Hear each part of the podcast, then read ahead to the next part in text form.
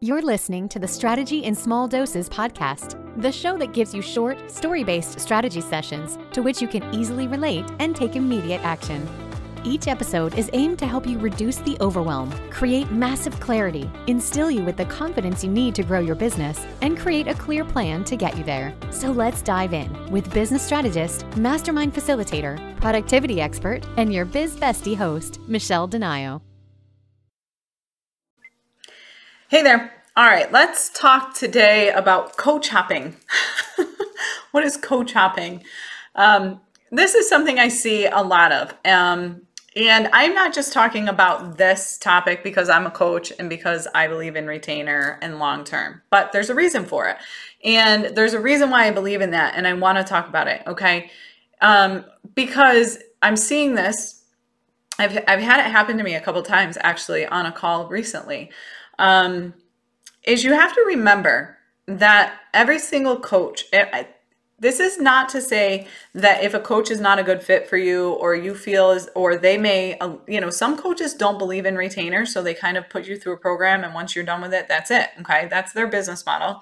Um, and if you've signed up for one of their programs, then obviously you are in a position of coach hopping. Um, but one of the things that I, and the reason why I say not to, is because you have to remember that every single coach does something, does it differently. Like they view business differently, they have different theories, they have different ideas.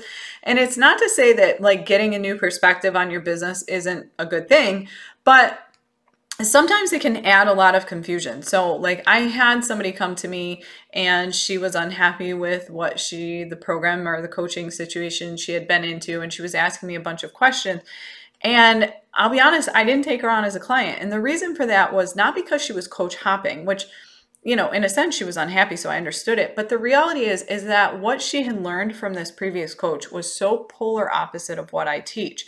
And it literally would have been like starting over for her. And that is really just not fair. Okay. And that's where I say it can be very, very confusing because every coach has a different, like, way of doing things. They have different strategies. They have different ideas on things that work. And so when you move from one to the next, they can sometimes negate everything you've just put into play, right? Like if you've worked with somebody for three, six months and then you move to somebody else, like their strategies and their growth tech, tech, uh, techniques might be completely opposite. And then you're going to get confused. You're going to be constantly starting over. Your audience is going to be starting over. But one of the other things I find like that is so important to me, and you know, like I said, I'm a coach that believes in long term. I mean, I'm moving into 2022 working with clients that going on their third year with me, some of them going on their fourth year, fifth year. I mean, and the reason why this is working, and I will be honest with you, is because here's what happens is that the more you work with somebody the more they know about your business the more they know you about your your company you know your clients and everything else. Like it's so important to me as a coach to be able to work with you. I want to be able to grow with you. I want to be able to say hey look we've already tried that. We've been down that road or hey you know what? I think it's time to do this or and the, you get to know that person. You get to know them what's going on in their family. You know what pushes their buttons. You know when you can pull back. You know what they what they value and what they don't. You know what they excel at at and what they're not really strong at, right? Like, especially if you've tried certain strategies, you can know, like, hey, they're really strong at doing trainings and videos, they're not really strong at content and writing. So, you can look at those strategies and then you can double down on them. And the more you know, the more you can double down, and your coach can give you a different push. And that's why I say that coach hopping is not necessarily a good thing because really, truly, if they are in your corner and they are trying to help you grow, they are constantly growing. They are constantly learning the new strategies for you. So you don't have to learn them, right? Like you don't have to go to a new coach. They're they're going to the new coach. They're learning the new strategies. They're staying on top of all the trends and all the market data. Like that that's important to me. Like I want to make sure that I try something before I tell any of my clients to do it. So I just don't really truly believe in this coach hopping thing because it just it you know, yes, it's great to get a fresh perspective, but you also have to understand too, like one of the things that's um, when people work with me is like I have those coaches that I can reach out to and say, hey, by the way, what do you think about this? I have the marketing strategist, the brand strategist, all those people I collaborate with all the time. So, like I said, I don't my clients don't need to coach hop because I've got all those people in my back corner with me. So and I just I don't it's like putting together all these different puzzle pieces and you've got puzzle pieces from all these different puzzles and you're trying to make one puzzle and it just doesn't work. I mean, think about it. Even like if you take Amy Porterfield's program, she's going to tell you that building a list and growing and selling a course is the next thing, greatest thing since sliced bread. You go and take somebody else's course and they're going to tell you launching and, you know, doing these launches that are so exhausting are the best things in the world, right? And that's how they, that's their strategy. You look at James Wedmore's Business by Design and he talks about you know selling your high ticket um, you talk to somebody else they talk about memberships i mean like I always, always, always say, every business model works. You cannot implement them all at the same time, and you also have to know and play to your strengths, right? Those business models, if they are not in your strengths, are not going to work. And working with a coach that can really get to know and learn and grow with you and knows your strengths and can point those out and can say, listen, here's all the things that you don't enjoy doing, and here's all the things that this business model requires. Like, do you want to make the change or not? Because like that's part of working with somebody long term, right? Like they have this data.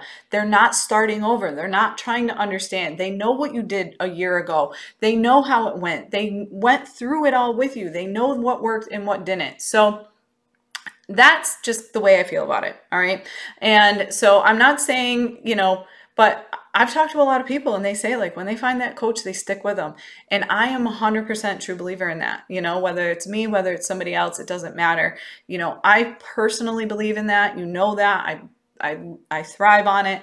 Um I when you know it's near and dear to my heart. I wouldn't I don't like to take, you know, I'll take on new clients. It's fun and exciting and everybody loves it, but what lights me up more is working with my clients that I've worked with forever, knowing on the phone, I'm going to get on the phone with them. I'm going to get those updates. I know exactly what we're talking about.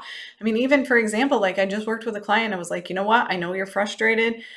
You've kind of lost your mojo. You're not feeling it. I got an idea. I have an idea that I think is going to bring your mojo back. I have an idea on how we can reposition this entire offer. And it lights things up, right? Because I've seen it. I'm seeing it firsthand. So, don't coach hop. Don't coach hop unless you're truly, truly unhappy. All right. But if somebody is, it's working, you've got to give coaches time too. That's the other thing. I think people coach hop too soon. Like, give somebody time. If you've not worked with a coach for at least six months, then you have no business shopping for another one unless it is an absolute disaster of a fit. But if it's working and you're, but you're not seeing the results, that's not 100% on the coach. Okay. Things take time. Business is built on momentum. All right. And so a coach is not going to work miracles overnight. And so that's another huge reason why I, I firmly believe in long term is because the results and momentum are built as you move forward and as you build on time.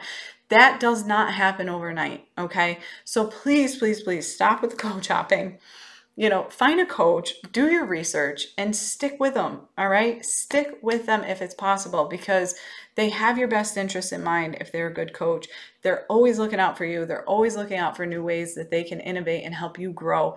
And, you know, they are learning a good coach is constantly learning too. So they're constantly bringing something new to the table. They're watching those trends. And so you don't need to be going from next guru to guru to guru. It's just going to confuse you. And quite honestly, it doesn't grow your business, it slows it. All right. So I love you, but stop with coach hopping. All right. I'll talk to you soon.